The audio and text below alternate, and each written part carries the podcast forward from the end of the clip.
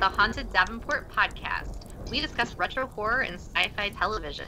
For this episode, we invite you to come join us at our virtual campfire for a meeting of the Davenport Society.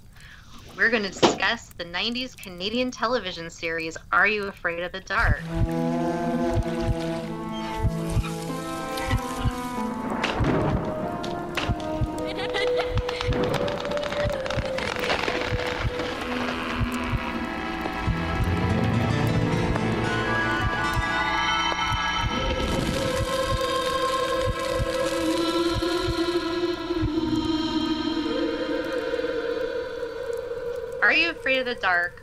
Was a seminal horror children's series for a lot of us 90s kids.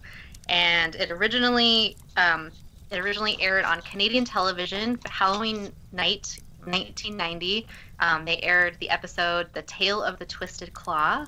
And then soon after, the series was picked up by Nickelodeon and they showed the tale of the Twisted Claw as part of a Halloween special in 1991, which, incidentally, I think was where I first saw the series. The series ran for five seasons and then had a three year hiatus, and then the show had a revival, and two more seasons aired after that. Um, the final episode ran June 11th in 2000, and then just last year, the show was revived again for a three episode long miniseries. So, without further ado, let's talk some Are You Afraid of the Dark, guys? All right. Oh, I, I, as usual, because it's a tradition for me to forget to introduce my co hosts, around the campfire with me are my co hosts, Val, Hello. Andy, Hello. And Drew. I'm always last, I think. Are you? and I'm sitting right next to you. yeah, well, you know, I, I just want to make sure. Save the best for last, I understand. there you go. That's that's exactly it. So, Oh. do you guys have some general thoughts about this series before we get into some episode coverage? Uh, it's a lot better than I remember it. Um, Right? yeah, it, I- it, it it holds up surprisingly well for like a children's horror show. So I think you... the thing that oh sorry, go ahead, Drew. Oh, I was just gonna ask if you guys both actually watched it on TV back in the day or not. Yes. Yeah, I at least I did, yeah. Um, when it first aired, when it was going through its first run in what nine, uh, 91 to 95, 96, um, hmm I just started getting old enough when I was like in 1995 um, to kind of like understand horror um, and you know uh, you know take an interest in the show. But um, as I've mentioned before, I was a cowardly child, um, and the show was too scary for me at that time. So I only saw ever saw a couple of episodes. It's all right. I was in the same boat pretty much. I didn't, I often didn't get past the intro because honestly, the like theme music and that intro like shots yeah, is creepier than a lot of the episodes it's are. spooky. Disembodied child laughter. Yeah, I remember actually, especially watching this as an adult, I think it's still pretty entertaining. Sometimes the writing is kind of a little uneven, but I feel like the actual creatures and the horror that's menacing the children is nightmare fuel. Like it's there's some demented imagery in some of these episodes. Yeah, it's, so it's it was a lot of fun revisiting this, Mhm. and there's so many episodes worth discussing. Tonight we're gonna bring you four episodes of the series from kind of a little bit of a span throughout the first five seasons. Um, but yeah, it's it's I think for kids who are like late elementary school age to early junior high, I think this is perfect. yeah. The, the the target demographic is specifically like tweens and and early teens. Definitely. Yeah, I was the sixth grader when I first saw the show, so I was the target audience. And then I kind of dropped off after the first couple seasons because around that time I was kind of graduating to Tales from the Crypt and also just going out with my friends and stuff. But occasionally I'd babysit some kids that really liked the show, so it was always fun to revisit it with them. And they never woke up in the middle of the night screaming, so I feel like no harm, no foul. Yeah. Well, and it's it's interesting because you know, despite being a, a fairly spooky show, uh, most of the episodes have you know um, unambiguously things are okay endings. Um, it's it's Definitely. it's not like the Twilight Zone where you know sometimes sometimes the main characters are just screwed and that's the end. Well, Val, did you have anything you wanted to add for just general comments before we get into our story share? Oh yeah, the thing that I was going to point out is so like I used to watch this with our grandpa um, back in the day because I was also like too scared to watch it by myself. Again, the intro is just like really scary. Like I was surprised when I was watching as an adult. I was like, this is genuinely pretty spooky. Like spooky night rowboat. I'm not about that. Right. Um, but I would make Papa Disembodied watch it with. Yeah, I would like make Papa watch it with me, and he was usually Aw. down. Um, but I was.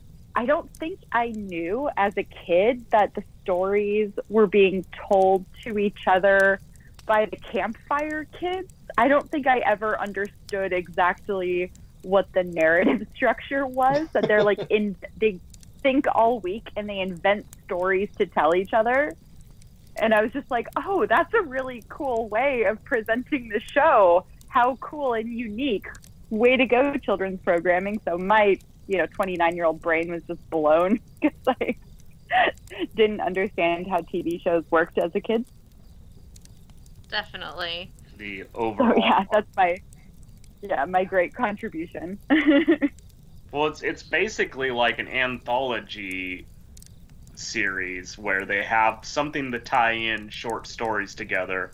Except unlike anthologies, which are usually movies that have like three or four stories and then like an overall story arc, there's an overall story arc, but only one one story per episode. Yeah, Unless you're binge watching them all. Yeah, and that's, that- another thing that I wanted to point out about this is a, a lot of children's programming. You know, not not the majority, but a, a decent amount of it these days is scripted into um, two segments of uh, basically 11 minute stories. Um, and I, and I think it does speak to the writing. You know, it's it's it's hokey a lot of times, and it's definitely like got a lot of camp and a lot of kid focused stuff on it. But they make pretty good, you know, sci-fi, horror, fantasy scripts that last half an hour uh, on this show. I kind of wonder, as someone who never watched Goosebumps because I was a little too old for it when it when it came onto TV, how this compares to Goosebumps because I know Goosebumps books were available or starting to become available around the time that this series was on TV. Yeah, that I don't know. I only ever saw the movie that they debuted the Goosebumps series with, the one with the green mask. Um, Mm. yeah, I was just thinking, like, did I don't remember watching Goosebumps as a kid. yeah, so I, I can't speak to the quality of Goosebumps because I, you know, the only horror show I ever really watched was this.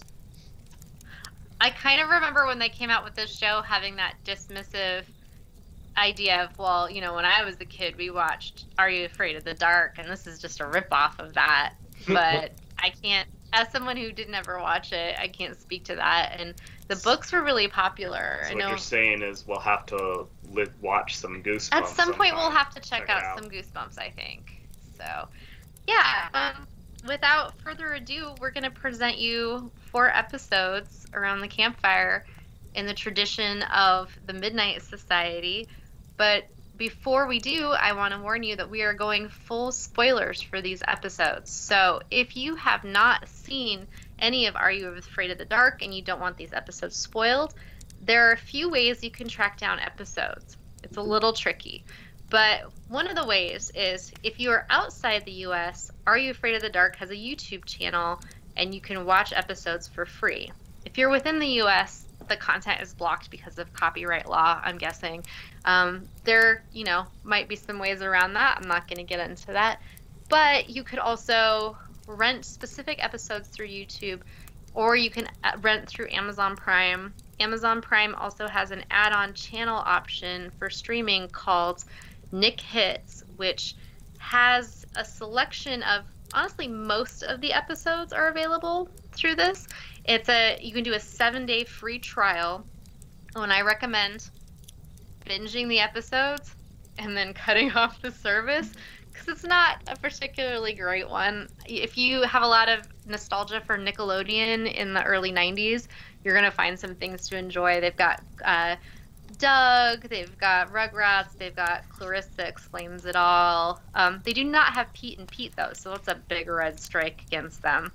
But they have most of the first five seasons of Are You Afraid of the Dark available, with some missing, which is really annoying. And they are not in any kind of order. They're just there. They're calling them seasons, but it's like a mishmash of whatever they threw together in like a weird collection. So that's kind of frustrating. Some of the episodes are available to stream for free on a site called Dailymotion, which is kind of similar to YouTube, but it has a lot of pop ups and is kind of spammy. So if you're going to go that route, I recommend having a good ad blocker on your computer or whatever device you choose to watch with. Or if you're a local Portlander, you can rent seasons one through four from Movie Madness, which is our local video store. Movie Madness is closed for in store browsing, but during this time, you can, if you're a member, request whatever videos you're looking for and do contactless pickup, which is awesome. So if you're local and you're listening, support Movie Madness. Yeah. And take a drink. and if you're listening to this multiple years from now, you can get a drone to drone. Yeah, because that's going to happen. So there are a few ways you can watch. Unfortunately, this great show is one that you're going to have to hunt a little bit to find. And there will be spoilers ahead. So good luck, or maybe like us enough to just hear us talk about some spooky shows. So, all right. So for the first one, not from the very first season premiere, but for basically a teaser Halloween special episode, submitted for the approval of the Davenport Society, I bring you Season 1, Episode 4 The Tale of the Twisted Claw.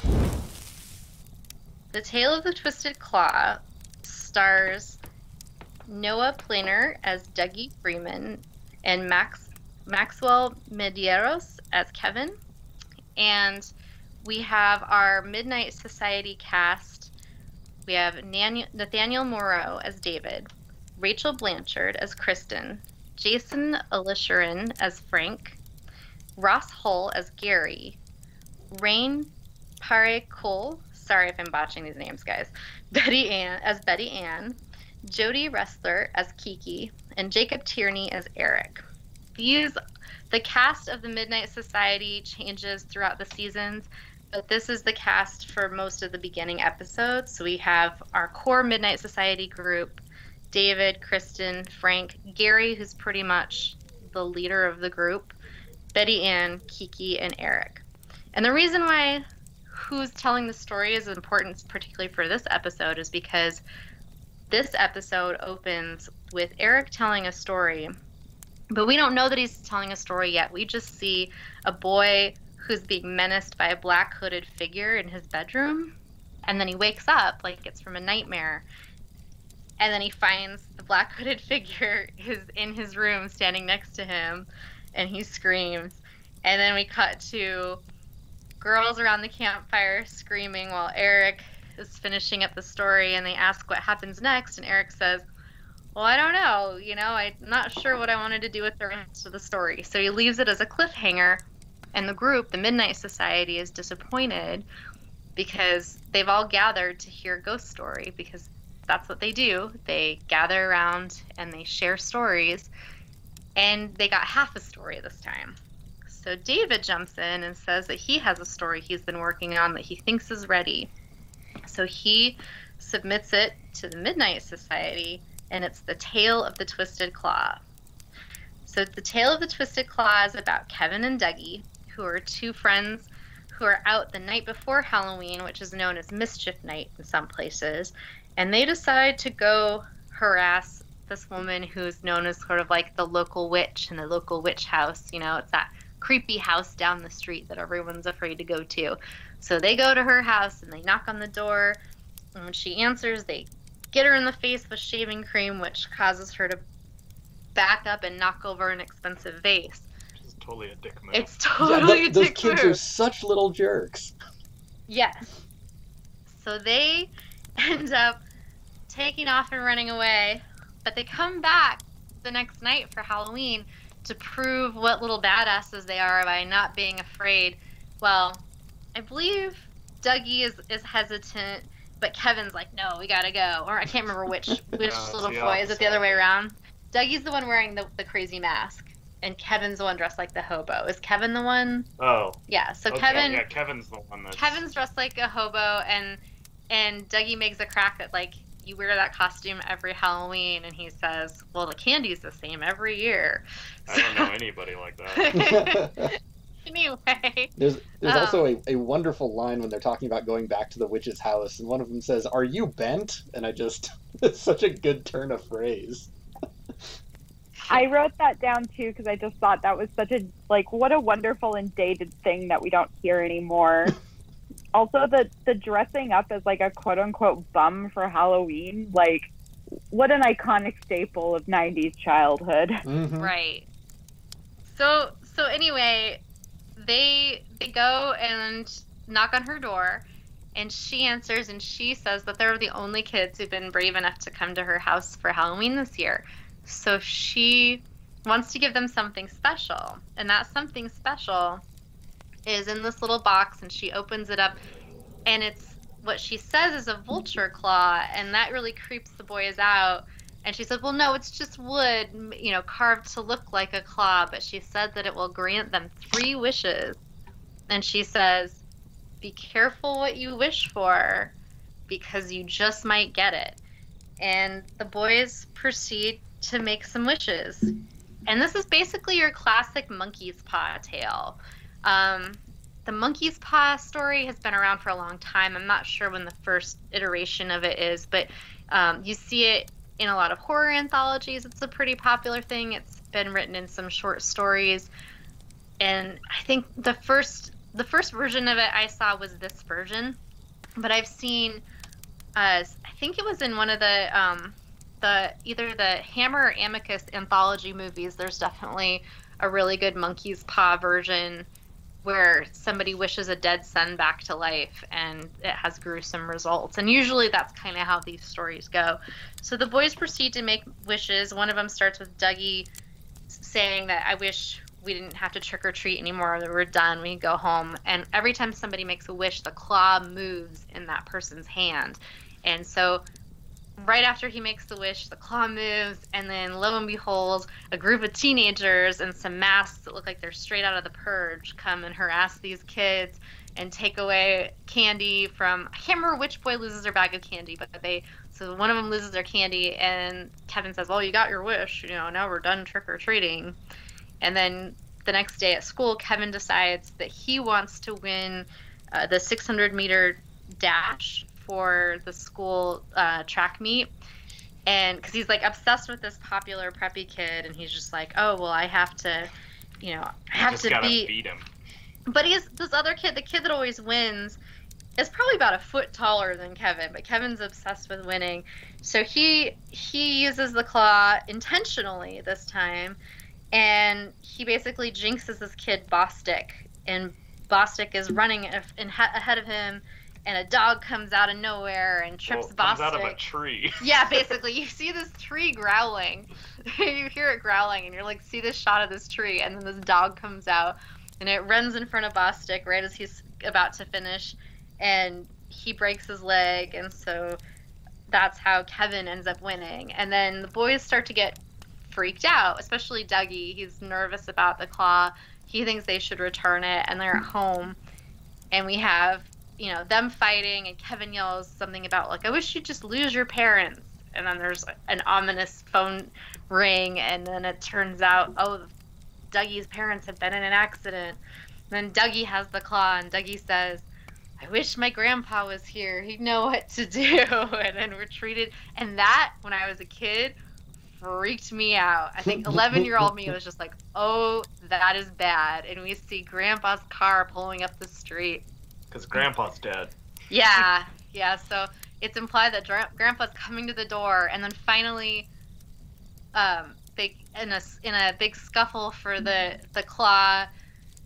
Dougie wishes that none of this had ever happened, that they hadn't broken the vase, and they had you know, and that all everything was back to the way it was, mm-hmm. and everything pretty much goes back to normal, which is lucky for them, because Yeah. they everything Usually the monkey's paw story doesn't end that well. they're still a little bit nervous that well it's a kids show but they're still a little nervous that grandpa might still be out there undead grandpa Right.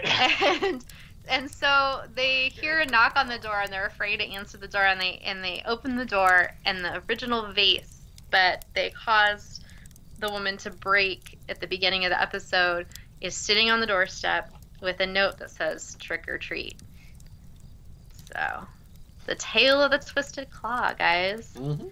That was a good one. do you want to do you guys have things to add or you want to discuss Um, well, I wanted to mention. Why does she give them the vase back? Oh, yeah, as- I don't get why they get the vase. Oh, because Yeah. because it's it, they know very clearly that that's like the symbol of them setting this whole chain of events in motion, and them seeing Yeah. that, that the vase has been returned whole, you know, means that everything has basically been undone. I think. Yeah, I guess that's true. Yeah. I kind of The, feel like the witch has let was him go. Kevin's fault. Oh, sorry, true. sorry what was that val I said I feel like everything was Kevin's fault, and Dougie didn't really want to do it, but Kevin's kind of a jerk. He's like, Oh yeah.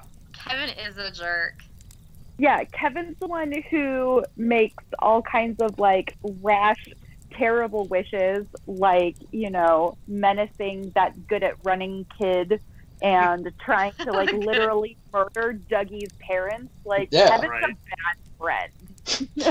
That's it's Bostic, man. Nobody beats Bostic. No one Nobody, beats Bostic. Just let him have this. Also, I I like laughed out loud at Field Day because that's when they're doing this running event. Because I remember Field Day being like a really harrowing event in elementary school. Oh yeah. For sure.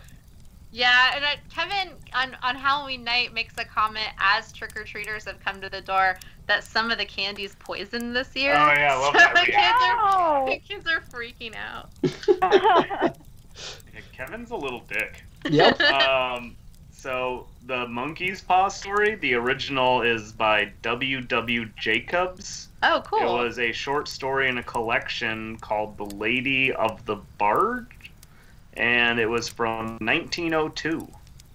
oh Yeah, and that's and that's the original story where a a son dies in a tragic accident as a consequence of a monkey paw wish, and then he supposedly comes back to life at the end.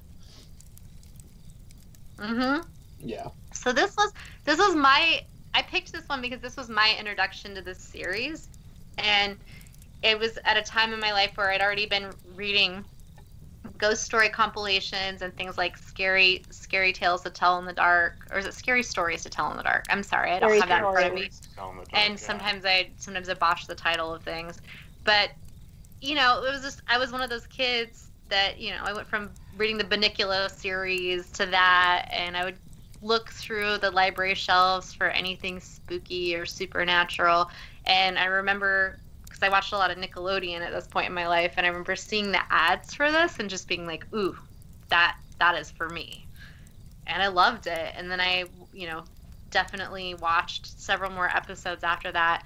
And it was funny because I couldn't, before we revisited this series for this episode, I couldn't remember off the top of my head that many episodes. I remembered this one, and there's a, a scary clown one, and um, there's one with the dollhouse, and a couple others that, like, off the top of my head that I remember. But then while rewatching this, I was like, oh yeah, I remember watching this one, and and it was just it was funny. I guess I'd watched a lot more of these than I remembered, but it was fun to revisit.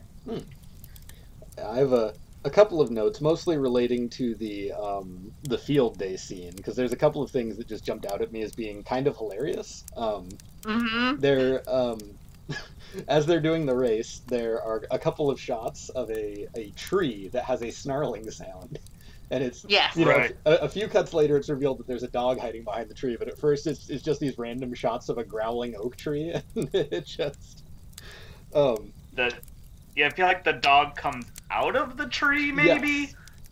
and then also like it's a vicious dog, for, it's not even like a breed that's a vicious breed. No. It's like a dog you should put a bandana on, you know, and Yeah. call him Flash or something. Somebody threw that dog a frisbee. right, he just was running for a frisbee probably. it probably. just happened to be in the way. And like the dog doesn't attack the kid, which is the first thing that pops to your mind. The dog just runs in front of the kid and trips him. Yes. So the kid just trips over this dog, which which brings me to my next point. There is a slow motion cut to whatever the the, the friend's name is. Is it Dougie? I think.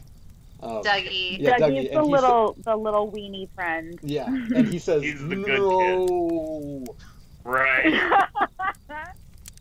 And and then also Kevin not only like bypasses to win the race, doesn't he jump over Bostic? He does. Yes, as Bostic is on the ground, down, and Kevin, yeah, Kevin leaps over him. which And is does he later become, when he grows up, Mr. Boombastic? No, the whole like dog thing during the 600 race or whatever it is these child athletes are competing in was so confusing. like, why did the vulture's claw manifest a dog from a tree? And then the like, it seemed like Kevin didn't even see the dog either Right. it just kind of came out. And then, like, oh my God, Bostic is on the ground. And he's just cradling his knee. And Dougie's like, is he all right? And the coach is like, yeah, if you call a broken leg all right. Like, what is happening in this world? because you can tell by looking.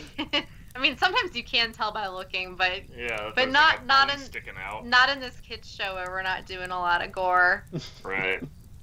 Um, but yeah, I- Like there's so many other things you could use as a plot point to break the kid's leg, you know? Or not break his leg, but like have him fall. Sure. You know? right. Why couldn't he just, like, trip? Like Yeah. normal, like why does he have to trip over? Uh, like obviously the dog like is a, a an omen of a greater power, and so that's like you know for our benefit to viewers in case we can't figure out that the the claw has dangerous consequences. It's just like, is that dog gonna eat that kid? Like, what is happening? And then he just he just trips. Mhm. Well, and I and I have to say that the the monkey's paw in this doesn't seem to have, or the vulture's claw doesn't seem to have consequences that are negative for the kids specifically most of the time. Right. Like when he wants to win that race, it's you know it's just Bostwick who you know who, kind of gets the shit into that deal. Right. and Um, also because of that, Kevin doesn't really care. Yeah, Kevin's exactly. like, Like, all right, yeah, so he broke his leg. Big deal. yeah, he, not he suffers problem. literally no consequences for cheating to win that race. Yeah. Uh, he also seems not that concerned that he may have just doomed Dougie's parents to die in a car accident. Die. Yeah. Yeah. I oh my god. Okay, so the scene when they're like going over like what to do about like the metal and the vulture's claw, and they just keep like Dougie's like, but my folks. How do I tell my folks? I want them to know I did the right thing. And I just laughing so hard because he just says the phrase "my folks" a lot. Yeah. when he's done screaming about his folks because Kevin has murdered them, he's like, I wish Gramps were here. None Aw. of these characters have names. Yeah, and then Uh, another thing that puzzled me is they make like a fifth wish after the claws have all been used up, and that's that that they wish they'd never used the claw at all, and that apparently counts as an extra wish. well, no, each they get three each. each kid gets three. Oh, okay. So, I misunderstood. At the end, when they're fighting, towards the end, when they're fighting over the claw, either one of them could have made a wish, and the other one would still have a wish left. hmm But because the one kid, I believe it was Dougie, who wished that, you know, he he's the one that wants to return the claw. Right. Um, he says, you know, none of this ever should have happened. We shouldn't have done what we what we did to. I believe the woman's name is Mrs. Clove or Miss Clove. Anyway, they never should have harassed the poor older woman. And I also thought, I love that she has a maniacal cackle. She has a great When- laugh. That's true. and I just, and I told Drew we were watching us, like, yeah, these are my older lady goals. to have the neighborhood kids be afraid of me and think that I have supernatural powers. Definitely. That's my current lady goal. Like I'm I'm trying to cultivate that every day. Right. You gotta get some kids for next door neighbors first. Oh yeah, I got. I'm I'm trying to move into like a more densely residential area just so I have like more children to sort of menace. You could just come to our house. There's all kinds of kids in our neighborhood, and they're expanding the park, so we're gonna have more. Perfect. Excellent. Yes.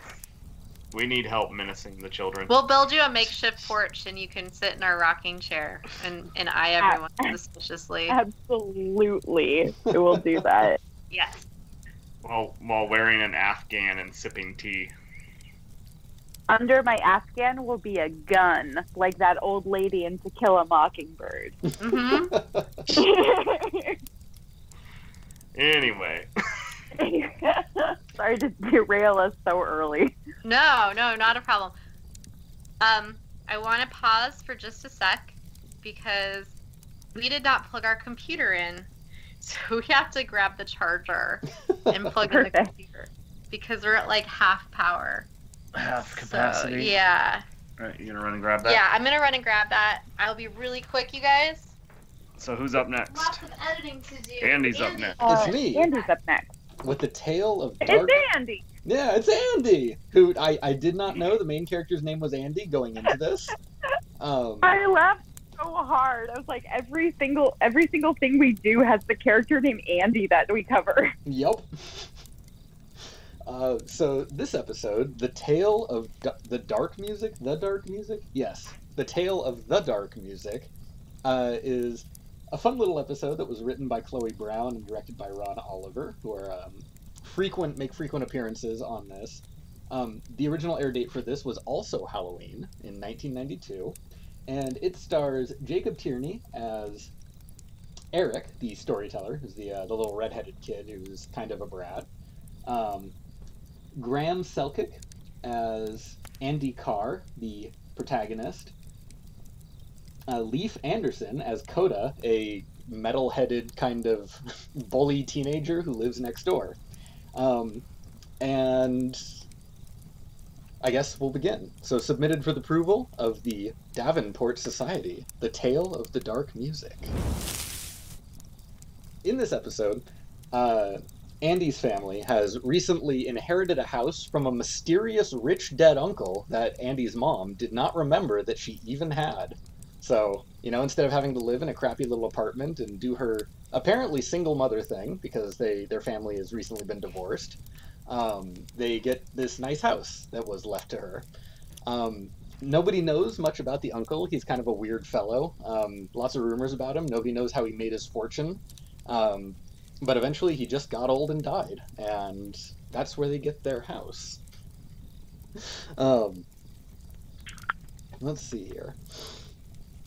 Uh, as the story goes on, as they're doing kind of moving in activities, uh, chores around the house, and things like that, when Andy goes downstairs and he's trying to, I forget what he's first trying to do. He's trying to fix the lighting or something, um, or see His what's. mom is fussing with some vertical blinds, and he's looking for a ladder. Yeah, ladder. That's it. Um, hmm So he goes down there and plugs in an old timey radio, and uh, when the radio starts to play music, uh, something happens uh, to a door directly behind him. It starts rattling, and you see some eerie light coming out of it, and the hinge on the door, the um, the latch on it, unlocks, and the door opens, and you see what is probably the creepiest thing in the whole episode. But you see a pair of glowing red eyes in the darkness behind him, beckoning him to come in, and. Uh, he is uh, understandably a little upset by this, and it zooms in fast on the, the monster and it makes a roar, and uh, he runs out of there pretty quickly, um, destroying the old timey radio in the process.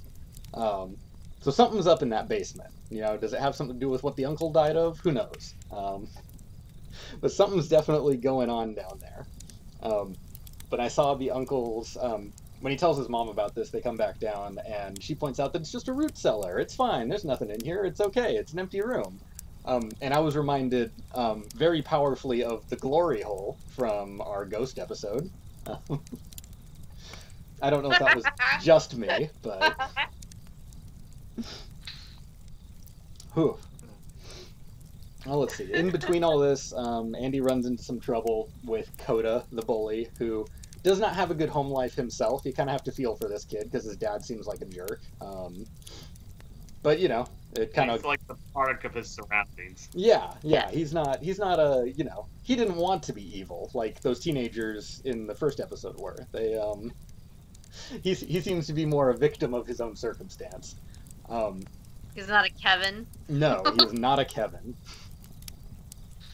Uh, but as uh, Andy is trying to work on his paper route, which he does so he can buy lunch at school, um, and you know try and help his mom out with the costs of everything, um, he runs into Coda, who bullies him. He kind of tosses him off the bike and tells him he's going to beat the crap out of him. Um, Andy accidentally knocks a like a, a bucket full of soapy water onto Coda's head somehow uh, by throwing a newspaper at the door. Um, and Coda chases him into the cellar again, and this time Andy gets in from the outside, uh, the kind of horizontal doors that you see. Like, what, what are those doors called that go down to the root cellar? It's like storm Cellar doors. doors? It's like for Like Yeah, if a tornado, like if I don't a know. tornado comes. I don't know. I always see in movies when there's a tornado, that's the door. People open up to duck inside because the front door isn't gonna cut it. You Yeah, gotta get they- to the they- basement. These low-angled doors into the into the basement. Yeah.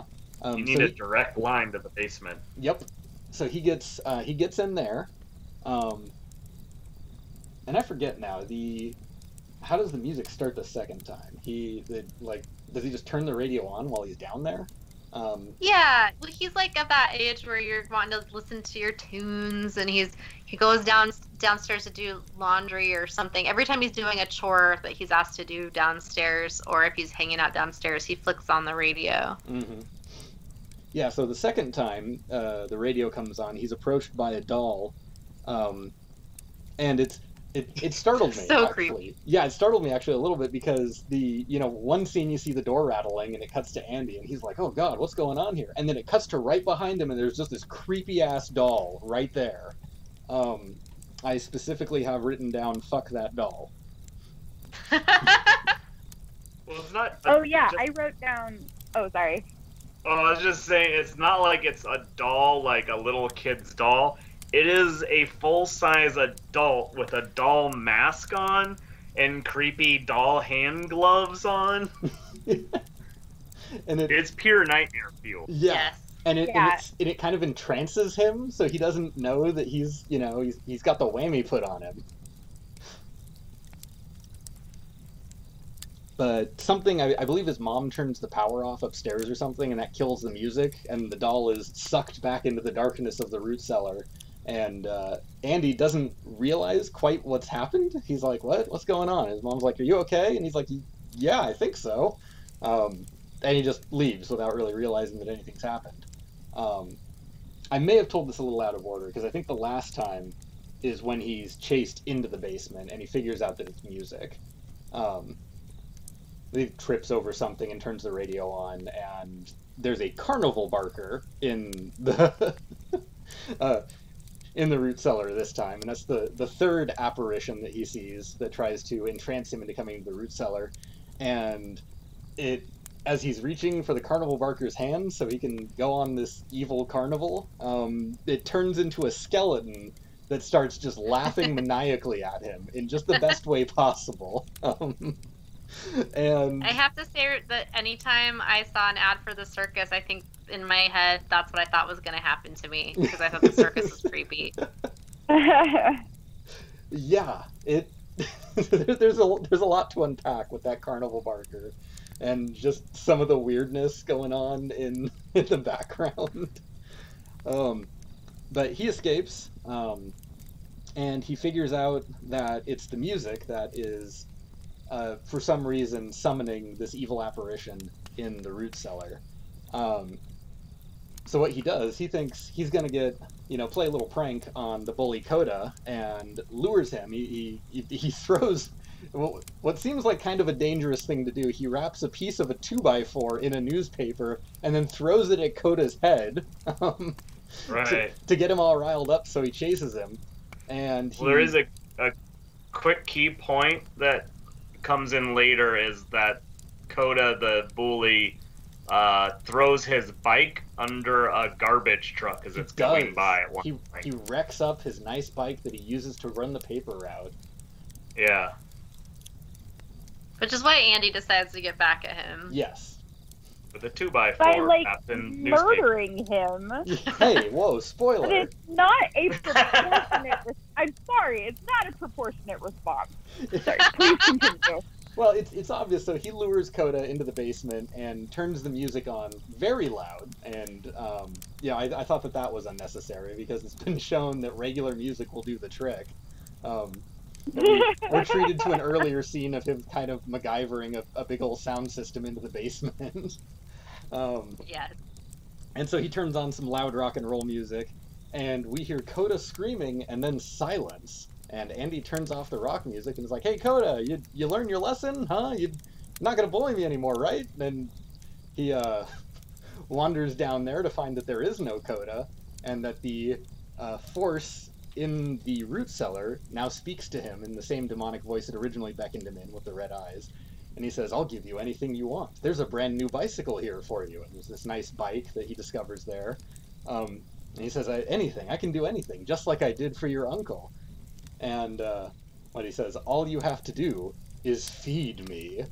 And, you know, at first Andy looks a little bit horrified. He's like, whoa, oh crap, this is not good. I'm not going to deal with this. But then he hears his, uh, his little sister come home, who has been established as being kind of a bratty character. Um, and she demands that he make her dinner, or else he's really going to catch hell from mom. So, you know, he better come up here and do what she says. And he gets this. Um, uh, it's not a benevolent look on his face. and that's the end of the episode. Yeah. and then they say they mention around the campfire story because one of the girls says he didn't feed his sister to the creature, and they said, "Oh no, he she just got a good scare." But I think I think Andy fed the sister to the demon. I think the first time he fed the boy next door, I think he had just intended to scare him. I don't think he knew Right. what would happen. But But he's not too broken up over it when he No. finds out that the No, bully just not. got like zapped into a different dimension. it's it's kind of similar to like have you ever saw the movie Christine? Mhm. the boy who owns the car, Christine, in the, in that story, he or, or read the book, you know, because it definitely was a book first. But if, in that story, the boy becomes really enmeshed. Car are, you know, kind of like his genie, like it's making his life better. So he thinks, but it's coming at the cost of other people, and anybody who torments or bullies him, or stands in the way of the car, or the car feels threatened by, gets munched. Mhm. So it's kind of like that. I think you know he just decides, oh, I'm gonna, or or like the plant in Little Shop of Horrors. Yep. You know. Exactly. Um. But you know, his his uncle lived to a ripe old age, so maybe this maybe this demon's on the level. You know, as long as you sacrifice people and keep it fed, it's not going to mess with you. It'll just give you Yeah, riches. How often do you gotta feed it? I wonder. Like, how did the uncle never get caught? or maybe he just has to feed it when he wants something because it sounds like like the neighbors didn't like the uncle but it doesn't no one ever accused the uncle of doing anything to neighborhood children or pets or anything yeah. it doesn't sound like or we don't get that much backstory but also and also it's a short story so you don't get a lot of backstory but you hear that he hardly ever left his house but that he was really wealthy. Hmm so he was feeding somebody to the demon. Yeah. i'm assuming it's a demon. Also, the mom just casually mentions that they like she kind of laps it off when she talks about like the the basement being weird and how they just like found someone found the uncle down there and I'm just like what? Yeah, that's where the uncle died in the basement. yeah. Right. Like I sort of got the vibe that like after they introduced the basement root cellar demon that you know if demon doesn't get fed the demon will feed itself in whatever way it sees fit. Um, so I feel like the uncle paid the ultimate price um, but And- yeah I was that- just that like what be- what a weird way to just like yes Continue. Yeah. Go ahead, Belle. no you you were you were saying something Oh, sorry. Um, yeah, I was just saying that. Yeah, maybe he, uh, maybe Andy is, you know, on the docket for a, a dark fate too. In that case, um, oh probably yeah yeah, and that's that's why I actually picked this episode is because this episode was one of the ones as I was researching what to watch. Um, this one is one of the few episodes in the series that has a either dark or uh, ambiguous ending. and it's definitely it's definitely a bit on the darker side, which I liked. I think I think kids ought to have a little too. bit of I that really every like now this and again. episode. Um, I also got a kick out of the fact that you picked an episode where the main character's name is Andy, and he has a little sister who has a haircut that Val had at that age. I'm not projecting That little anything, I sister was swear. A rat. You'll have to try harder than that to kill me. Oh, yeah, if Andy ever asks you to go down to the basement, not that any of us have a basement at this point in our lives, Yeah, but if that ever happens, country, don't do it, so- Val. Right. But yeah, and the one of the last things I wanted to mention is that be, because my narration of the story is a little bit out of order and there's some of the bully scenes missing, but there is just just a really quality bullying scene where Coda punches Andy not once but twice, and it just it's it's not convincing. I'll put it that way. No. I- there's a lot of odd camera angles too in this episode. Mm-hmm. I loved Andy's expressions. Like the kid who played Andy, whenever something was happening, his facial expressions were great. They were kind of not believable, Yeah, they but were cheesy. but they were, but but it's a kids show, you know. I mean, it's just like your your target audience is is a gr- age group that was just recently and also probably is still watching a lot of cartoons. So there's a bit of a cartoon vibe Mm-hmm. and also you have kids acting and so it's just I, I enjoyed it i thought i was like this is silly in parts but i, I really really dig it at the same time yeah, no, it's it's it's a lot of fun, and and honestly, you know, in both these episodes, I'm I'm impressed by the child actors because you know they're definitely child actors, but they're not bad at what they do.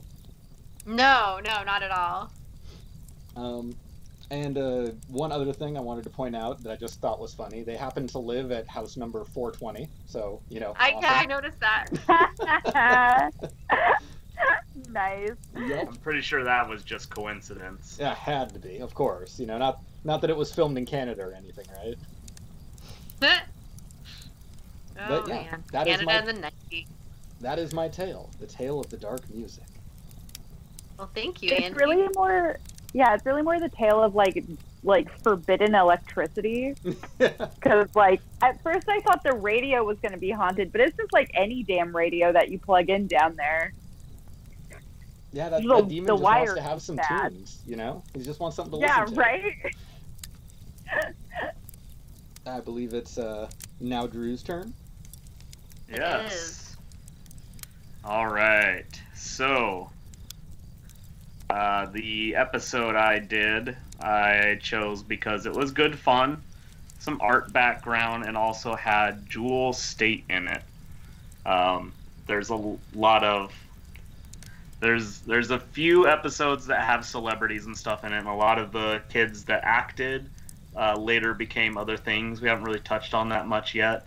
Um, one of the original kids, she's in um, Flight of the Conchords and a few other things. But uh, oh one of the midnight society yeah, one of the Midnight Society, the Oh, first Rachel blonde. Blanchard. yes Yeah. yes that- He's in the TV show Clueless, not the movie version. Right, yeah, the TV show Clueless. She's in a few things. She was in. Anyways, that was getting off the point there. But yeah, uh, Jewel Staite. Um, she's actually in two episodes, and this Of is this, one yeah. of them. mhm. And I think she's probably in two episodes because she's a really good actress, even back as a little kid. Mhm. So, anyways, without further ado, ado, uh, I give you season four, episode eleven, submitted for the Davenport Society's approval. The Tale of the Unfinished Painting. So, in this story, we are given the tale is of this girl is just out in the park, you know, drawing a little thing, and we're told about how she, you know, she wants to be a real artist and everything, and she's got a nice sketch going of this tree and everything, but she's angry at it and scribbles it all out, and like you get introduced to like her older brother character. I think his name was Cody or something, Was he Yeah. the, was he the older or she was Cody. He was Lucas. Yeah. I, I, I got like a boyfriend vibe from him, but I I have no idea. I honestly could not tell whether Yeah. or not they were boyfriend or sibling. Uh, I'm It's her pretty sure his older brother It's her brother. that's Okay. driving her around. Because she's like only like 13 or something at this time.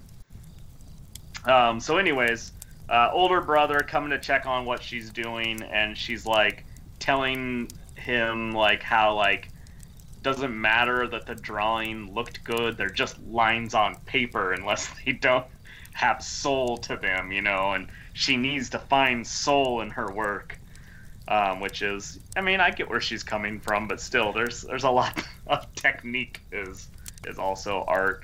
So, anyways, she's uh, sitting there in the park still, trying to find the soul in her her art, and a girl comes up to her, just out of the blue, doesn't really say much, and then she says, "Would you like me to draw you?"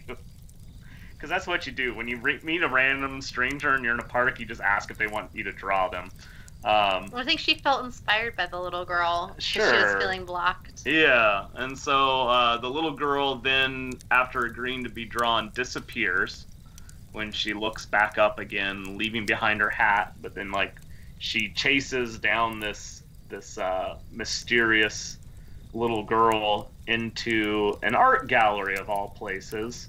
And then, while she's looking around through this art gallery and she's admiring all the work, um, all by uh, Mrs. Blair. It was Blair, right? Um, Yeah. I'm not sure. Mrs. No, Breyer. Mrs. Breyer. Breyer. I got the R and the L mixed up. Um, by Mrs. Breyer, and uh, she meets the Mrs. Breyer of of this art gallery, and she says, "Did you see this little girl come through?" And of course, no, she didn't see her. But would you like to look around?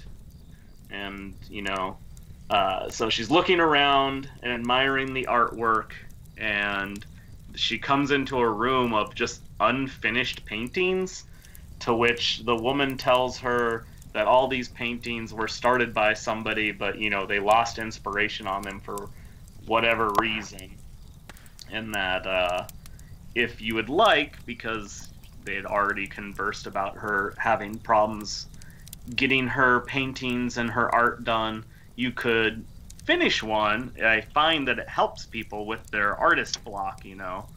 And so she agrees to that and in the background you see that there's another kind of art apprentice girl working on a painting and that girl is trying to get an exact detail so she goes and she grabs a new brush a smaller brush than the one she was working with to which the the gallery owner gets very upset and tells her no you have to use this brush because it's not the tools of the artist it's the inspiration that you know is is makes it good so that's a little like little first little bit of creepiness you get to see from her and then uh, later when when cody jewel is selecting a painting that speaks to her speaks to her so much that she gets lost inside a dream world for a second from the painting. Uh, the Mrs. Breyer, Breyer, uh, she goes into her cabinet, which has a creepy ass shrunken head in there. That was a mummy head, just straight up. Yeah, like a mummy head and a in an altar behind this cabinet and a bunch of paintbrushes to which she like curses a paintbrush with like a candle and like an incantation, I think, and then brings the paintbrush to Cody so that she can start work on finishing this painting and like snaps Cody out of her dream state that she was already in the painting kind of. Like this ballet scene. She was gonna do this ballet. Uh, then we get uh, multiple kind of shots of her just uh, working on it and how it's like been really helping her with her artist block and she's been doing all these sketches and preparing for finishing off this painting but things are getting a little weird like just the sense of the place and And uh, yeah, one of the other students disappears. Uh, Right, because the you get this scene where the girl, I'm forgetting her name, the the first one that we were introduced to, Uh, Jenna. Uh, yeah, Jenna, Jenna, the girl that was already working on a painting, finishes her painting, to which Mrs. Breyer says, or Breyer, I feel like that might be Breyer. Um, she says, "Well, you know, it's not finished until you sign it." The little girl says, "Well, I can't sign it. It's not technically my work," which all the kids seem to be concerned about that. I feel like kids wouldn't be too worried about that. These Young are artists, Drew. They they have standards.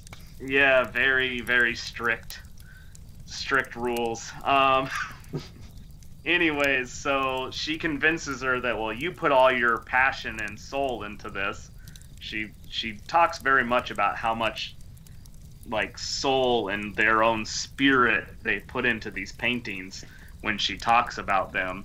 And so she convinces her to sign it, and after she signs it, she disappears into the painting basically, which is creepy, but you know, you kind of saw that coming. Uh, so yeah, so Cody has been after snooping around a little bit and noticing that the other girl just has up and vanished, that she's starting to look at all these paintings and or no, she's looking for something and goes into the cabinet and touches one of the paintbrushes in the cabinet and has like a flash vision of another girl in some kind of dream state that's warning her to go away. And then uh, later on that's when she starts getting suspicious of things. She calls brother up to come get her and she leaves the paintbrush in front of a painting because she sees a painting that resembles the crazy weird dream she just had of the girl after she touched the paintbrush. And so she then goes and like is trying to get away but the the mrs the gallery owner she comes back and says like where are you going? She says well i was just you know leaving or whatever because well i finished the painting. It's okay. And she says oh if you finish the painting you should sign it. And of course she also a very serious artist says i can't sign somebody else's work. You get the speech about how now it's your work it's your heart and soul going into it. Just sign the painting. And so she not thinking and probably just assuming what harm can come from signing a painting i just got to get out of here signs the painting and is now sucked into ballet world where she's dancing forever apparently Mhm. yet dancing forever with a paintbrush still in her hand It slightly reminded me of the ball scene in Labyrinth, where the Goblin King has enchanted the little girl into being Sarah into being in this like beautiful fantasy world, so she won't keep looking for her little brother Toby. right Yeah, I was a little confused because I thought she didn't sign her own name. I thought she signed it Mrs. Breyer. Um, So she signed it her own name, and then every time someone signs their own name, it turns into Mrs. Breyer's signature, and then goes into the gallery. It's Oh. like it, like it's like she needs the artist to sign it so she can steal their essence. Right. It's like they're signing their soul away to the devil. Yeah. Basically. okay. And so she signs she signs it and it becomes the other signature and her soul gets taken into the painting for the collection. Uh, meanwhile, the brother has shown up because he got a weird call or a weird voicemail, I think that it was left on an answering machine. Mhm. Um, that you know there's something creepy going on here and please come get me as soon as you can. And he shows up and all the woman can say is, "Oh, I don't know anyone named Cody. I don't know what you're talking about. That's not, you know, that's nothing to do with me." And so then he finds Cody's one of her many oversized coats. in every scene, she's always wearing a giant oversized coat. or like a jacket or like a shirt with shoulder pads. Yeah, Yeah, she's got just the shoulder pads. biggest shoulders in this episode. She's got very, very midnight early to mid '90s fashions going on.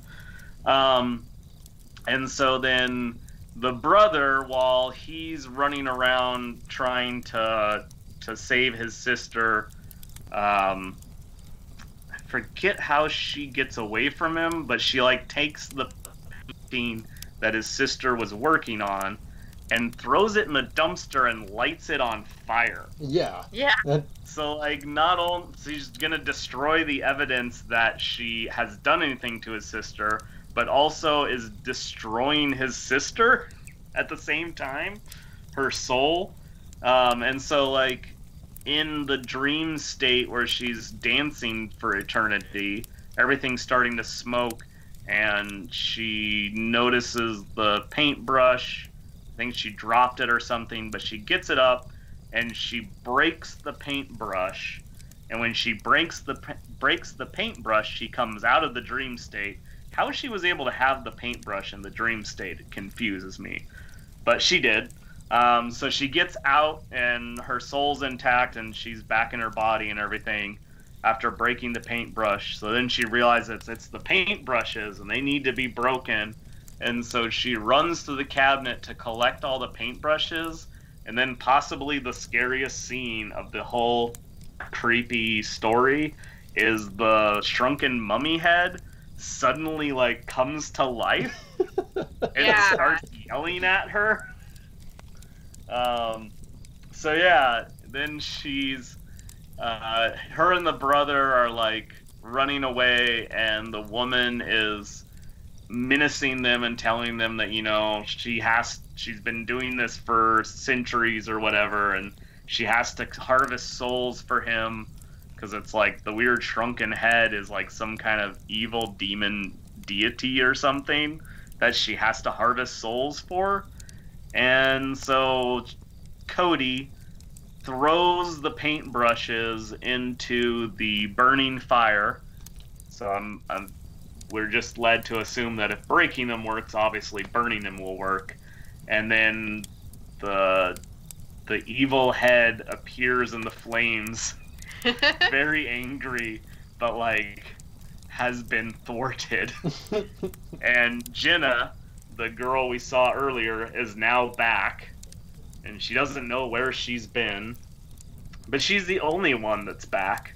All the paintings in the gallery are now have like white spots, unpainted spots where the faces were. So you think like all the rest of the souls are freed, but none of those souls like came back as kids anywhere. So I don't know if like those souls just are gone for good and they're in heaven now or something, yeah, or maybe, if maybe they just get to go to heaven.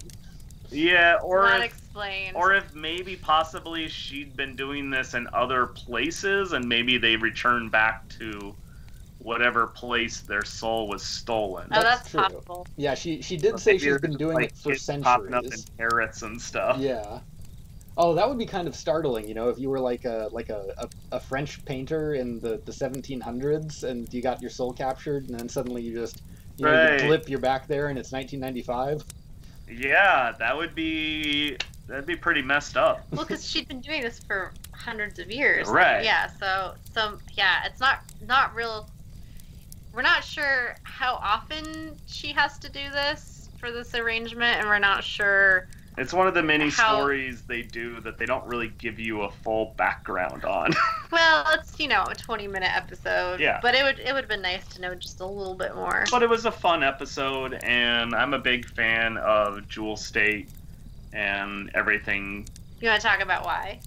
Because uh, some people might not know who that is. Uh, she's from my main thing. She's from is Firefly, where she is the plucky, uh, adorable mechanic Kaylee, Kaylee, who always says everything's shiny. all shiny captain. Yeah, she's adorable in that. Yeah. She also is in a really creepy episode of the X Files where she plays a little girl that's abducted. That's a really upsetting episode. And we Yeah. actually saw her. We saw her speak at Wizard World. What was that? Three or four years ago? It was the year we met Cassandra? Peterson. Anyway, Four yeah, it was ago? maybe I think it was like five years ago now. Gosh, I don't even know. Time time is just going. Flying But she she talked about that a little bit in her Q and A. She talked about her experiences with Firefly and some of the other work she's done. She was on super the show Supernatural as well for a little bit.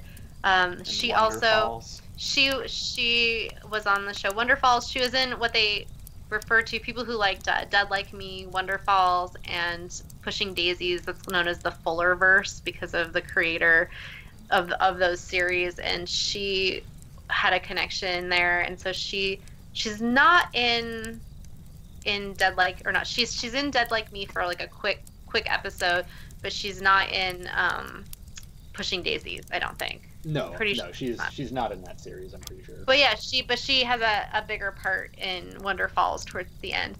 But yeah, we just I don't know. I also like her. I think the first thing I ever saw her in because the episodes where she shows up in Are You Afraid of the Dark are from around the time that I wasn't really watching it anymore because we're getting into 1995.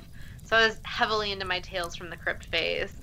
But she um she's a Canadian she's a Canadian actress and the um, first I think five or six seasons of the X Files were filmed in Vancouver, BC, and so they Mhm. used a lot of Canadian actors, and so there's a little bit of overlap from different shows that were in production, and so it makes sense that she would have been in the X Files and that she was also on this show a couple times, and she's really talented child actress. Yeah, she's very convincing for I think at the time of this episode she was 12 or 13. Yeah, and also Um, adorable. Yeah, and then she was in a previous episode called The Watchers Woods where the Canadianness comes out multiple times in that episode because there's a lot of I'm sorry's. Yeah. It's it's a cute it's a cute episode. I like that one too because it involves kind of like a Girl Scout style camp, and well, we may have to talk about that at a future date. You know, I don't know as far as anybody else in this episode. The guy who played the brother looked familiar to me, but um, he was played by Joel Keller, but he's not someone I recognize name wise. Well, I think is the first episode.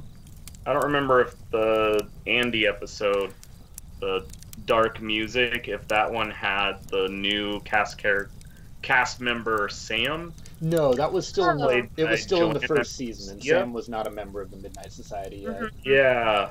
So because they keep introducing new members. Well, and they explain, they kind of just quickly explain that, oh, well, this kid and this kid moved away, which would happen, you know, if you had a little club in your neighborhood, people would move away sometimes. And so they had replacement members. And so um, Sam, Sam was one of the new members.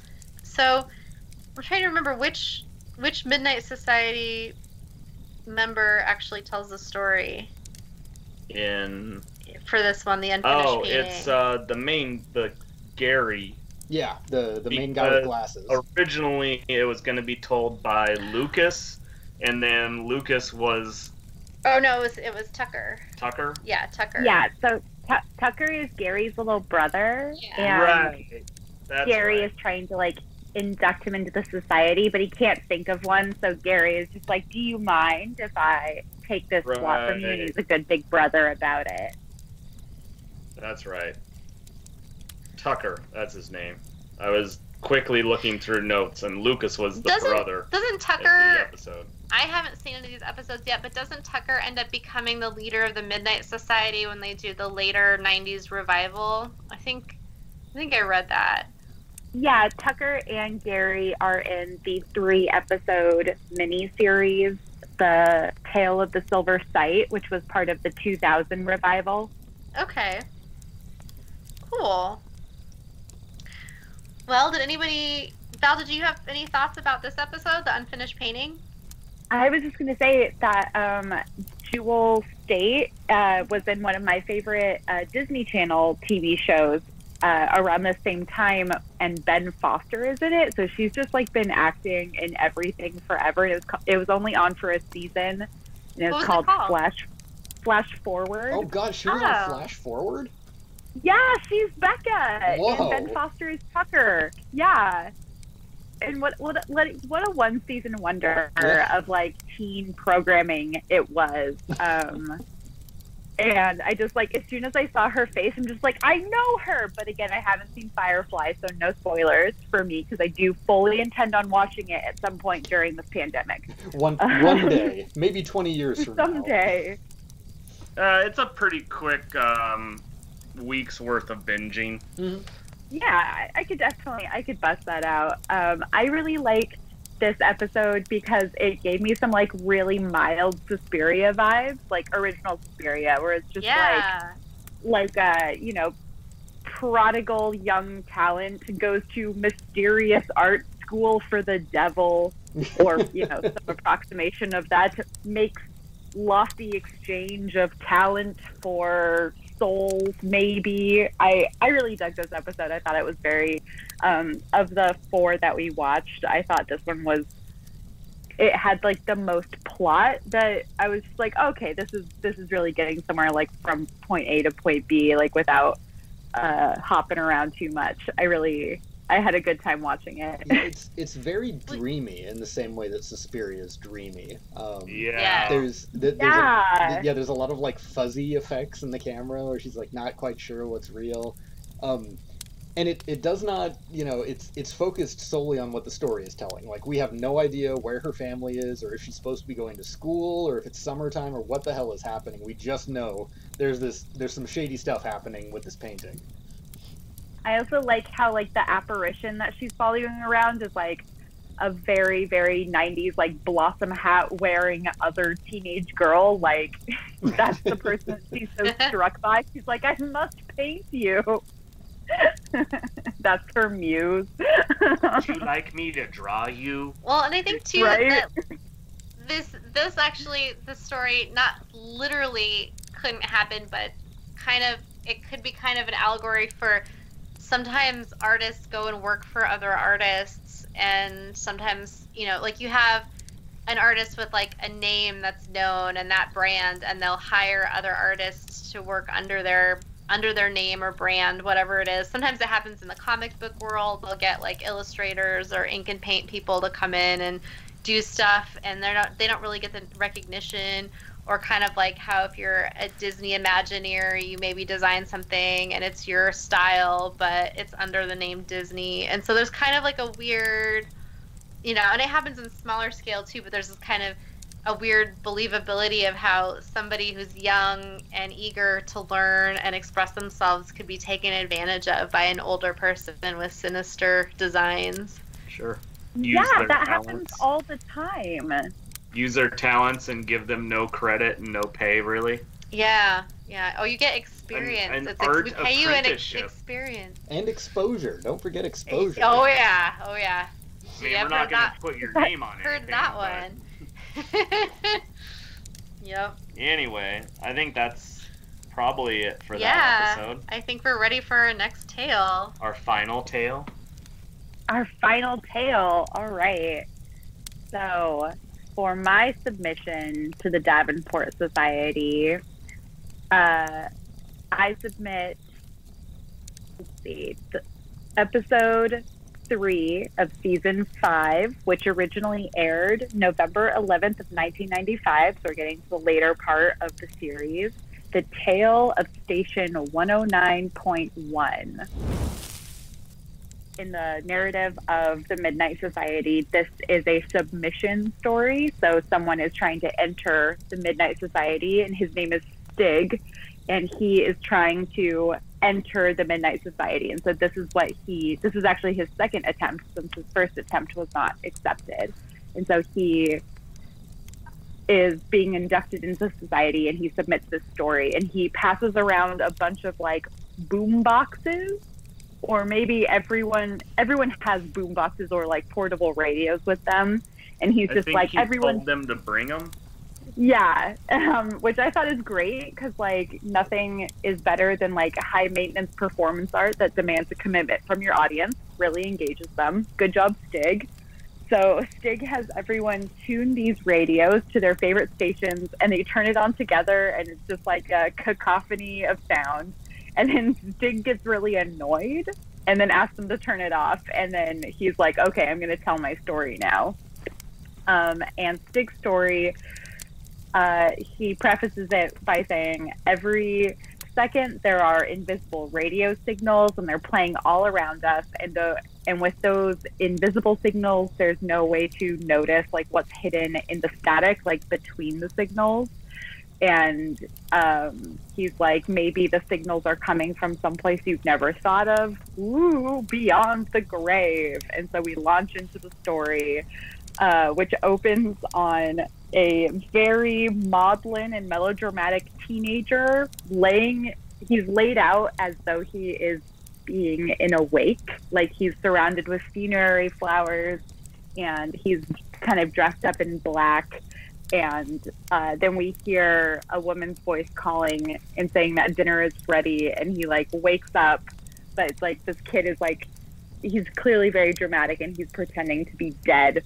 And then at dinner it's like uh, it's him the main character chris who is played by an actor called zachary carlin who i'd never heard of um, but Chris's brother Jamie is played by a very young Ryan Gosling. and so Chris and Jamie and their mother and father are all sitting at dinner together and Chris is just like like poking around his pile of mashed potatoes and asking what it would feel like to be buried alive. And he's just being like we all remember that one weird death kid from elementary school like the kid who's just like walking around carrying dead bugs or something. And he's that kid. He's just like obsessed with death. Um, and so jamie played by ryan gosling thinks that chris is super super weird. And so jamie in the next scene jamie goes to his part-time job where he's talking with his co-worker mentor friend who's a mechanic and they're like what should we what should we talk or like what should we do about my brother? My brother has this like weird obsession with death and apparently the backstory for chris's obsession with death is that he was playing a game of capture the flag in a graveyard and now he can't stop talking about death. And that's a terrible origin story. It makes no sense but we'll just we'll just go with it.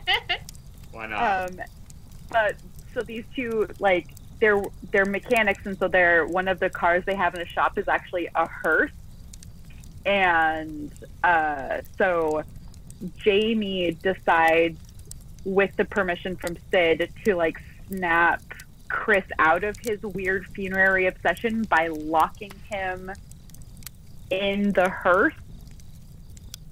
And i'm i'm not really sure why he it's unclear why they think that this is a good idea but he decides to lock him in a hearse. And then um, Chris is at first like pretty excited, and he's like asking questions, like, "I wonder how many dead people have been in the hearse." Um, and then he crosses his arms and like lays down, you know, like in that that sort of mummy style.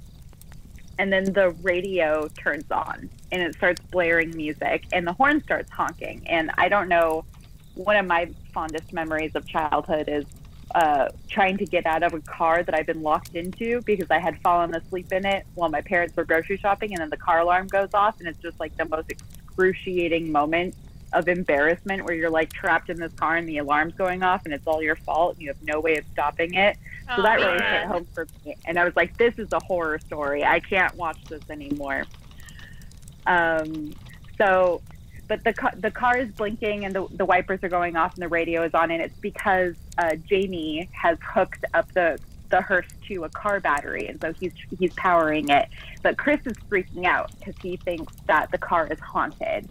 Um, but then, you know, Jamie cuts the power to the battery and turns off and it like turns off the engine, I think. Um, and then Chris starts to like realize that Jamie is playing a joke on him and wants to be let out of the hearse, but Jamie's having a really good time tormenting Chris, so he doesn't let him out and tells him to, you know, calm down or else he'll like wake the dead or whatever. Um, but then like the car is off at this point and this is where we get to like the whole crux of the story the radio comes on by itself and chris hears a broadcast saying it's radio station 1091 for the dimensionally challenged. and then the DJ says that the radio station is for people who are having trouble getting to where they're going and they need help crossing over. And so all they have to do is listen to the radio station and help, and the radio DJ will help them get home.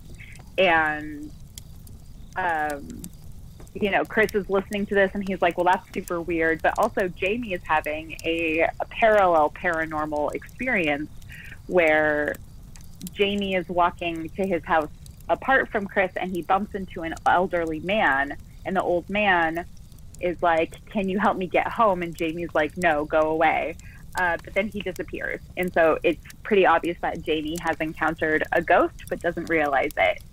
Um, and Chris comes home at a later point and it's evening now and the kitchen radio starts playing 1091 and the topic is death and dying and what's the next step and so the the DJ says on the radio station that he'd like to um, invite anyone who's listening to come to the station and see him if they have questions. And this is like Chris lights up with this invitation. He's like, I'm going to go figure out what's up with this like spooky radio station.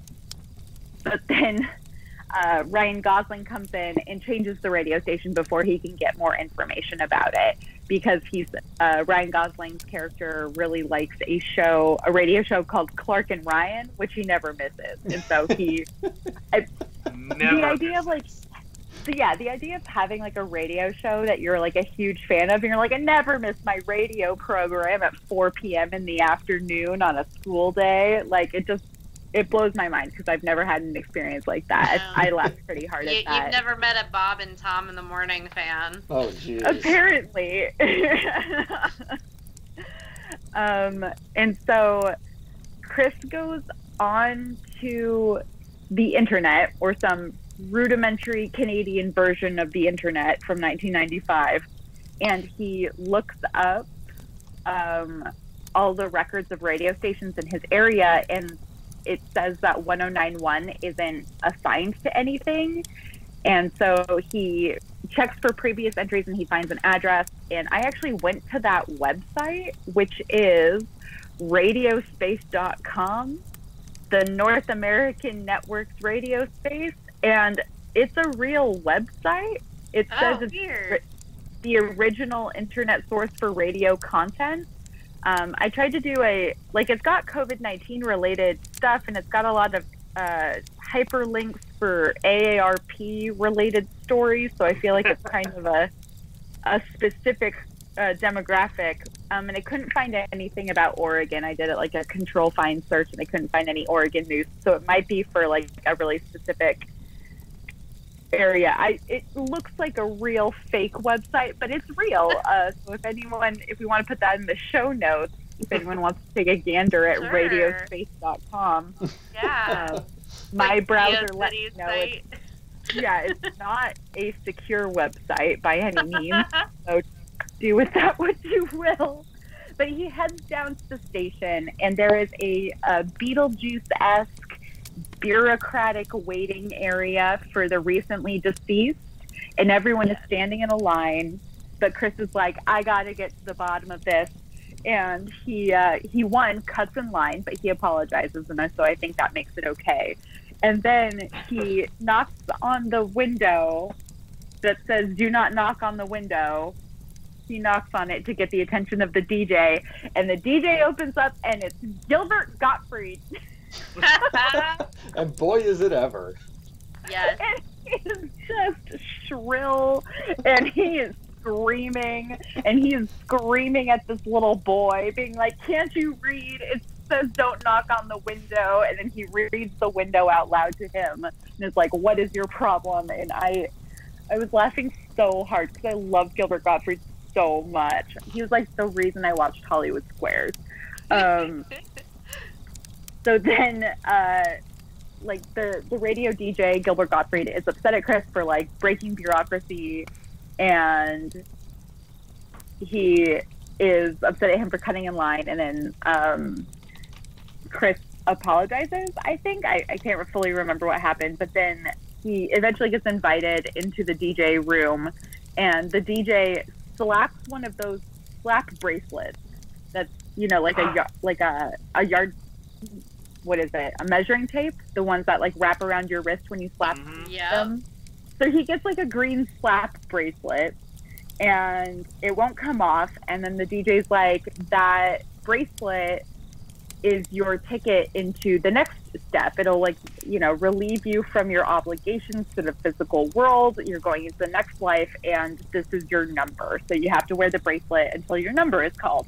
And Chris is horrified because he is like, I'm not dead. I'm just, I was just curious. And now you can't send me to the next life because I'm not a dead person. But the radio DJ is insistent that he doesn't make mistakes.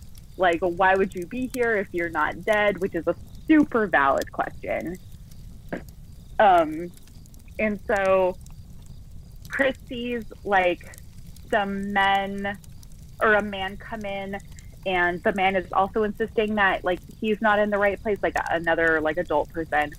And he is not ready to go to the afterlife. And then like very stereotypical like grim reaper figures with black hoods and robes like haul him through these scary like art arty trash doors is how i i described them. It's like spooky doors that are spray painted like a matte gray but there's like doll faces glued to them and i think it's supposed to be like the, the doors to, yeah like they're scary garbage doors.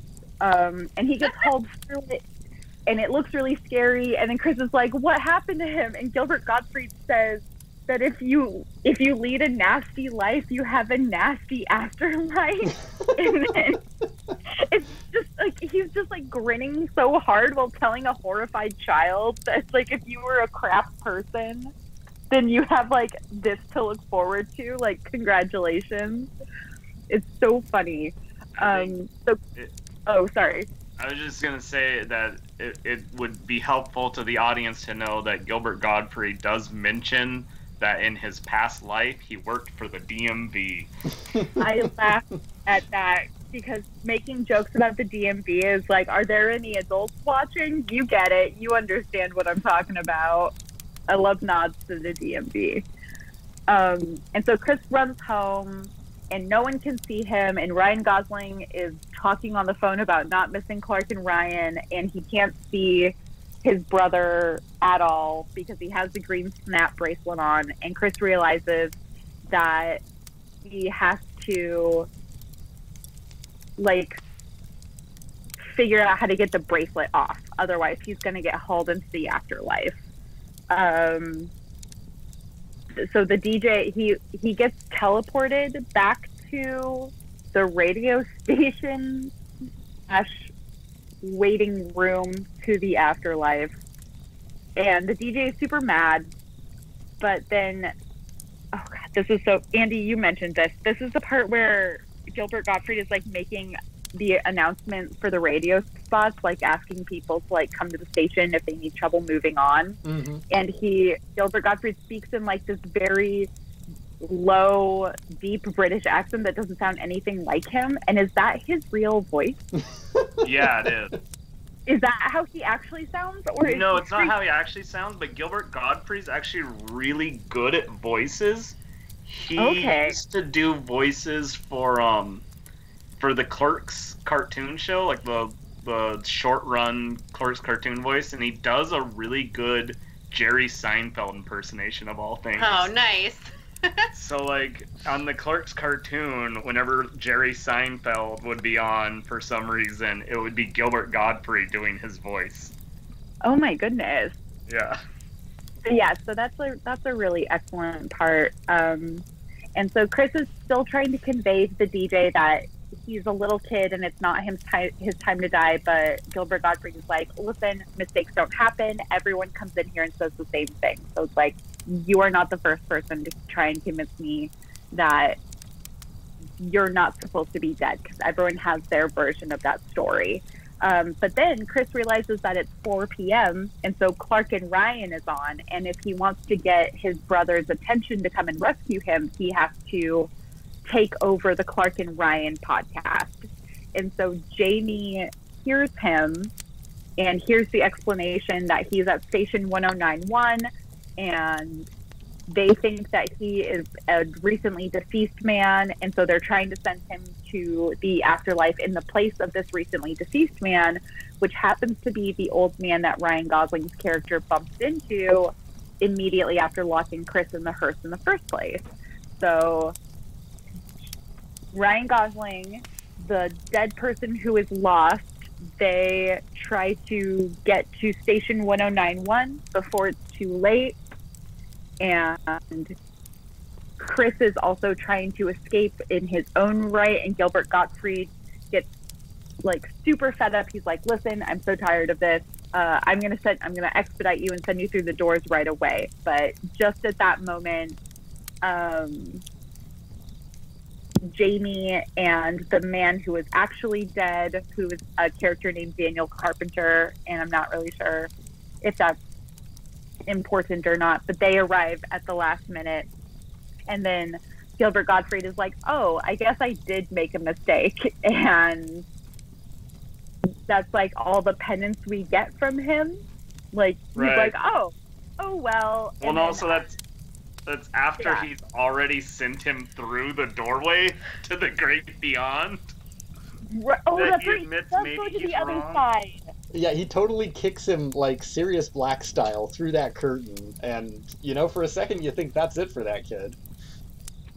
And then he gets rejected because it's not his time. Mm-hmm. So that's great. And then uh, the old man gets the snapped bracelet and he goes through, and his passage through the doors is like a really pleasant experience. And then Gilbert Gottfried is like, if you're a good person, you get a you get a good experience on the other side of the garbage doors. Um, and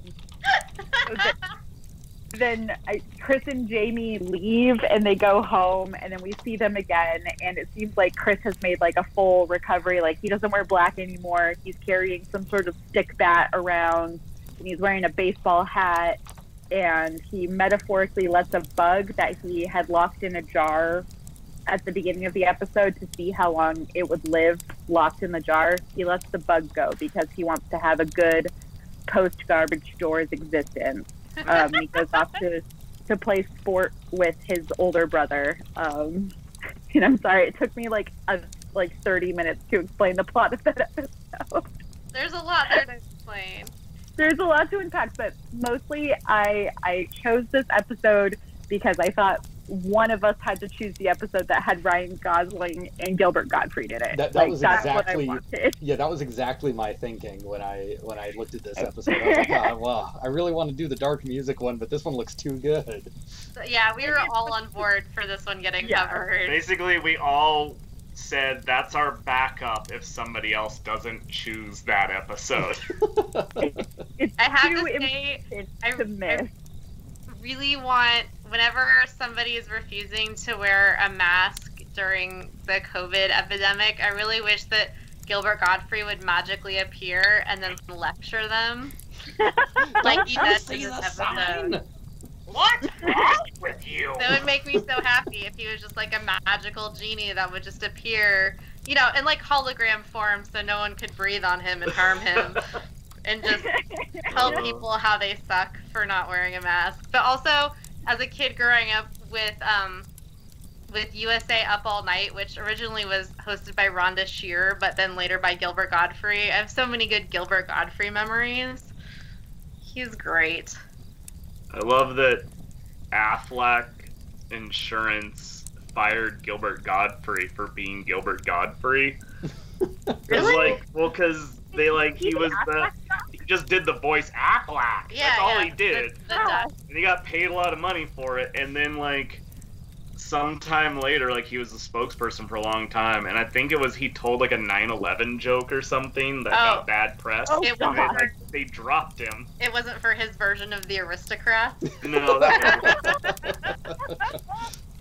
or no, he it was the aristocrats one came because of because of the 9/11 joke. Okay. Because that was at a God. roast where like he did a 9/11 joke at the roast and it went over like, Like a, a lead, lead balloon, balloon. of close. 'cause I think it was like within a year. or Oh something. yeah, yeah. but it's Gilbert Gottfried. That's what he does. Good Uh, lord. And so like he he's like, oh, you don't like that? Let me tell you about the aristocrat. aristocrat. oh god. and like went into like one of the raunchiest, horrible. It's watch the movie. It's a good movie. So one of the things Drew and I noticed while watching this episode that as soon as um, as Ryan Gosling's character gets the idea to prank his little brother with the hearse, he does like a double eyebrow raise, like his devious face. it's so funny. Just young Ryan Gosling just hamming it up. This episode is a lot of fun. I I really loved the Beetlejuice ripoff vibes because it was definitely inspired by Beetlejuice, and you got kind of, you know, the main characters kind of doing a, a version of Lydia. My life is one dark room. yes. yeah, I, I, I, oh, There- before it oh, was made sorry. clear that he was the uh, the DJ because he, you know, he was using his Gilbert Gottfried voice and not the radio voice. I was like, what Mm-hmm. is this guy? He's like a soul receptionist? Is he like a ghost caseworker from Beetlejuice? I don't know what this guy's angle is. He's the I wonder- guy. He runs wonder- the DMV of the afterlife. Yeah, so like if we get assigned bureaucratic positions based on the bureaucracy that we participated with in during our lives, like am I actually going to be an afterlife caseworker? Because I'm a real life caseworker. I'm worried I'm just going to be sent to a division where I'm made to fold fitted sheets over and over again. I feel like that's a lower level of hell. I mean, if you're really good at folding fitted sheets, maybe you get like upgraded. Like while you're alive, you're really good at folding fitted sheets. You get upgraded to flat sheets in the afterlife. You know, it's like a There you little, Maybe, yeah. like a little more geometric. oh man. I loved all the Dutch angles. Like this, this episode was rife with Dutch angles to let you know that a mystery was happening, and I thought that that was that was really great. Um, I I just I can't stop thinking about Gilbert Gottfried and the DM the DMV for the dead. Like it's gonna just stick with me for a really long time because that is that is terrifying. And it's a happy ep- it's a happy episode. Like it's we all learned something really valuable and there's like a slight morality tale to it. It's vaguely religious but not too in your face about it. Like I would say this is one of the more uplifting episodes. Yeah, yeah, definitely.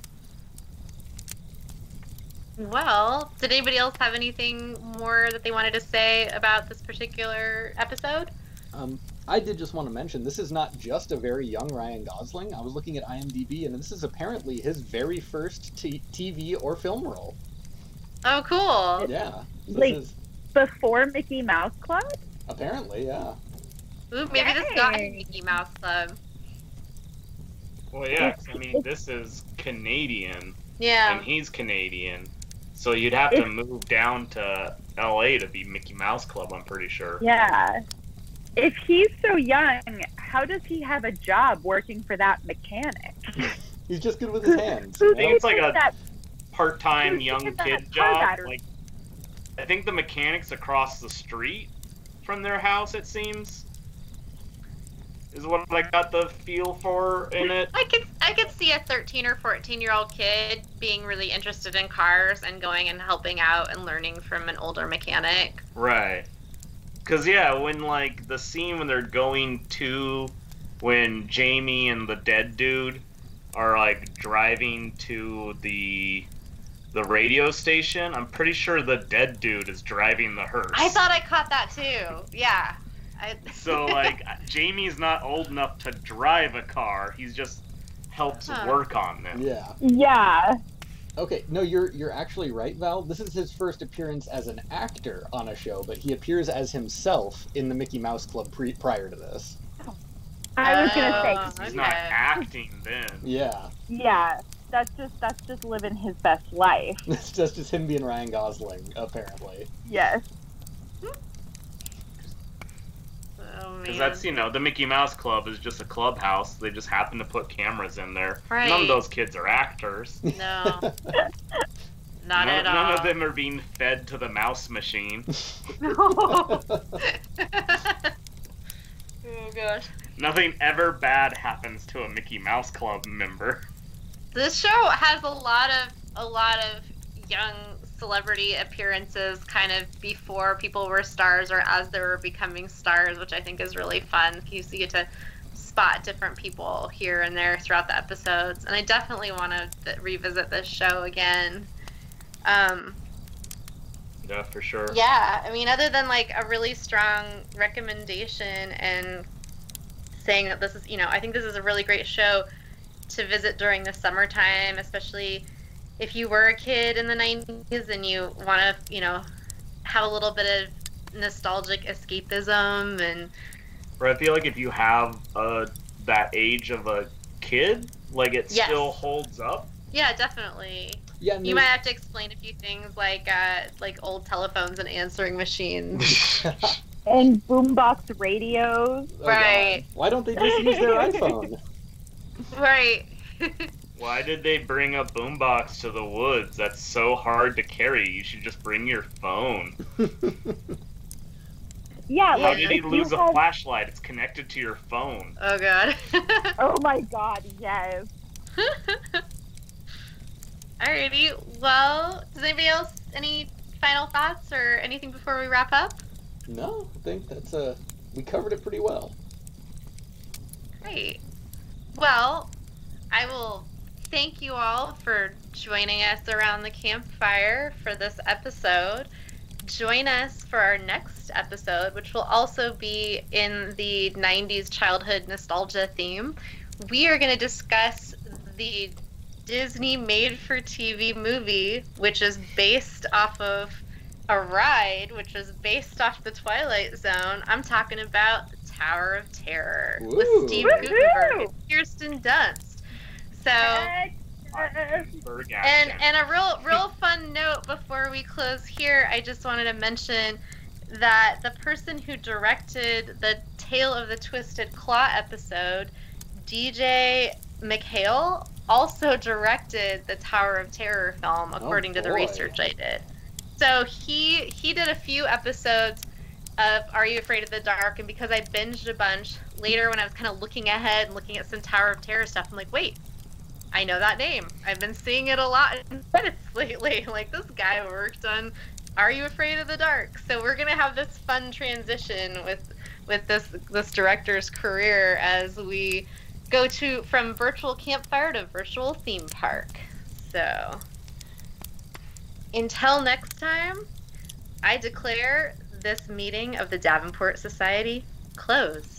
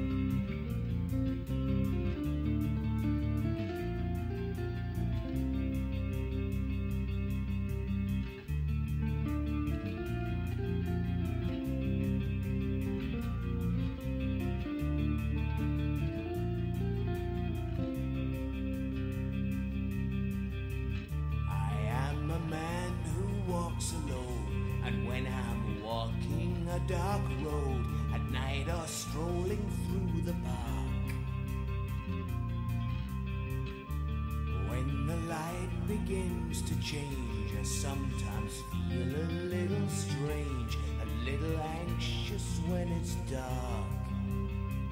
Fear of the dark, fear of the dark. I have a constant fear that something's always near. Fear of the dark. Fear of the dark. That someone's always there.